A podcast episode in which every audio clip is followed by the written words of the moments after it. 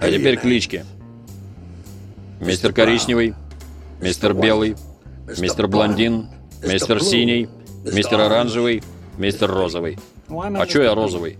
Потому что ты голубой, понятно? «Бешеные псы», он же первый фильм Квентина Тарантино. Пожалуй, этот шедевр – прекрасный пример того, как надо начинать свою кинокарьеру. Несмотря на скромный бюджет в 1 миллион долларов, проект считается лучшим когда-либо снятым авторским фильмом, на что сам Тарантино говорит следующее. Если вы дадите мне миллион долларов, чтобы я снял фильм. Здорово, но это будет точно такой же фильм. Потому что я могу сделать его и за 30 тысяч на 16 миллиметров. И он будет снять на складе, в гараже, но все равно будет хорошим. Я мог бы очень долго рассказывать о Квентине и о самом фильме, но если вкратце, однажды в одном месте собрались классные парни и сотворили нечто. Ведь, во-первых, бюджета ленты не хватало даже на костюмы, поэтому некоторые актеры снимались в собственной одежде. Так и будешь весь день гавкать шавка. Или кусаться начнешь. Что ты сказал? Во-вторых, лента появилась благодаря счастливому случаю. Квенти начал писать сценарий, взяв за основу все свое самое любимое и лучшее из других фильмов.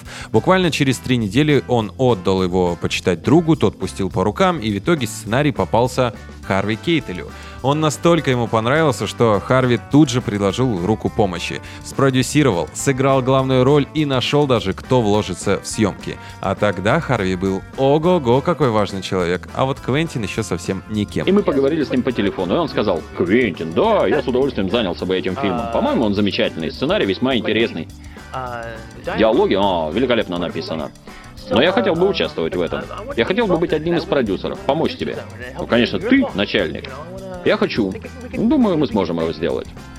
В то время Сказать, что Харви Кейтел будет играть в твоем фильме, это открыть все двери. Да, в него мало кто верил, но Квентин стоял на своем и даже отказал в ролях Самуэлю Л. Джексону и Джорджу Клуни на пробах в «Бешеные псы», хотя позже все-таки с ними поработал. Но в отказе есть оправдание. Квентин настолько стремился сделать фильм естественным, что, например, на съемочной площадке присутствовал доктор, в обязанность которого входило следить за количеством крови, вытекавшей из раненых, чтобы оно оно соответствовало реальности. Ну или вот подарив свою нелюбовь к чаевым персонажу Стива Бушами, э, мистера Розового. Эти люди пашут как проклятые. Это тяжелый труд. И в Макдональдсе тяжело, но там чаевых никто не дает.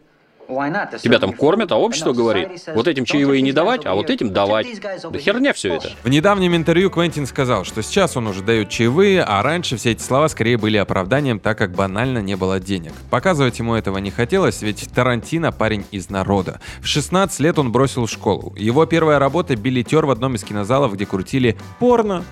Да, порно. Это еще те времена, когда его показывали только в кинотеатрах. Затем он работал в видеопрокате, где и написал сценарий «Бешеных псов». Хоть этот фильм считается официально первым у него, все-таки были работы и до, в виде любительской ленты «День рождения моего лучшего друга». Ну и сценария к фильму «Настоящая любовь», который, по слухам, он продал за 30 тысяч долларов. Но все равно, чувак за двора киноиндустрии. Маятник качается в обе стороны. Иногда в это трудно поверить, но в конце концов он вернется.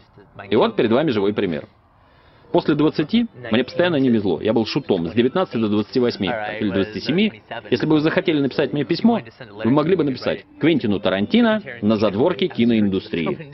Вы бы послали, и я бы получил, потому что именно там я и был. Uh, Я там жил. Кстати, никто не может сказать, откуда взялось название фильма «Бешеные псы». Квентин Тарантино никогда не давал однозначного ответа. Однажды он упоминал, что фраза пришла ему во время съемок. В другой раз говорил, что это специальная фраза, значение которой должен определить зритель. Были отговорки в стиле «это выражение используется в гангстерских фильмах, оно означает крот». Порой даже хватало обычного оправдания, это общепринятое выражение. Но мать Тарантино, Кони Макхью, расставила все по местам, сказав, что тот часто в детстве путал слова. И однажды один французский фильм он случайно так назвал. Запомнил и воплотил в жизнь. Мы не везем его в больницу. Если не повезем, он умрет. Мне очень жаль, но кому-то везет, а кому-то наоборот. В этой ленте все не просто так. Стоит знать, что Тарантино большой киноман, и в каждом своем фильме, тем более в первых работах, все было уже подсмотрено у кого-то. Даже цветовое деление актеров было взято из фильма 74 года «Захват поезда Пелм». Сцена отрезания Майкла Мэтсоном уха взята из фильма «Джанго» 66 года от Серджио Карбучи. Кстати, позже Тарантино снимет свой фильм, полный к нему отсылок под названием «Джанго освобожденный». Ну и самое главное, за что Квентина обвиняли в плагиате, так это схожесть всего сюжета с гонконгским фильмом «Город в огне». Но разве нам не наплевать? Главное, получился шедевр, смотря который кажется, что он стоит пяти других фильмов. Что делать, если менеджер откажется выдать бриллианты? Отрежь ему палец. Мизинец. Фильм был встречен критиками на ура. Да, многие зрители уходили из-за жестокости из кинотеатра, но позже это насилие в кино назвали новым жанром. «Бешеные псы» получил много независимых наград с фестивалей, хорошие кассовые сборы и, безусловно, повлиял на ход киноиндустрии. А главное, это дал возможность творить и дальше Квентину Тарантино, который позже создаст свою вселенную персонажей. Но об этом когда-нибудь потом. А на десерт несколько интересных фактов. Дело в том, что фильм на самом деле смешной. Я слышу смех, когда делаю фильм. Это не означает, что это комедия и все такое, что там нет ничего серьезного, что это все смешно. Так. Мне кажется, что бульварное чтиво должно быть в видеомагазине в разделе комедии.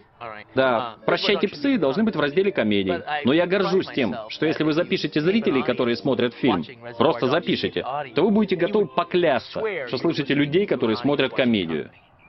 Это может быть шокирующим, но в то же время это смешнее, чем те комедии, которые сейчас показывают в кинотеатрах. И я отнюдь не единственный, кто так снимает.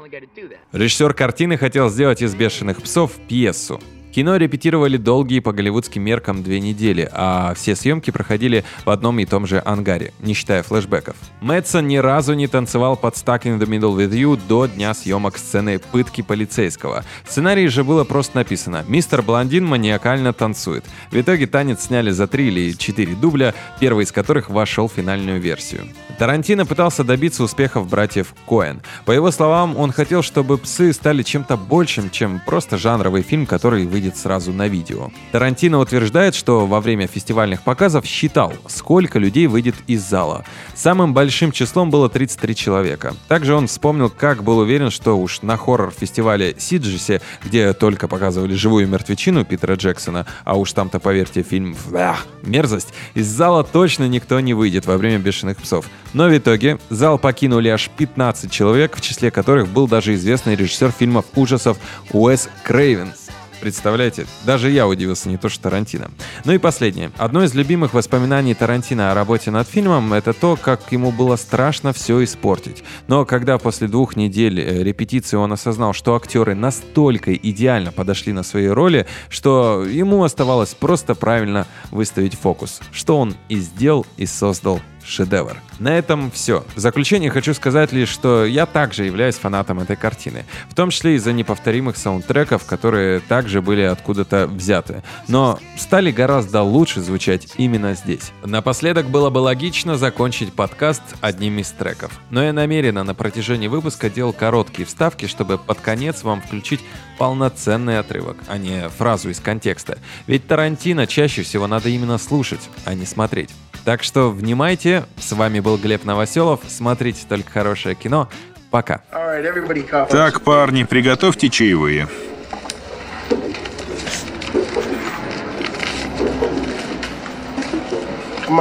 Давай, гони доллар. Чаевые не даю. Не даешь? Не считаю нужным. Никогда не даешь чаевых? Но эти девчонки получают гроши. Если им не хватает, пусть увольняются. Еще никогда не видел такого жида. Я тебя правильно понял? Ты никогда не даешь чаевых?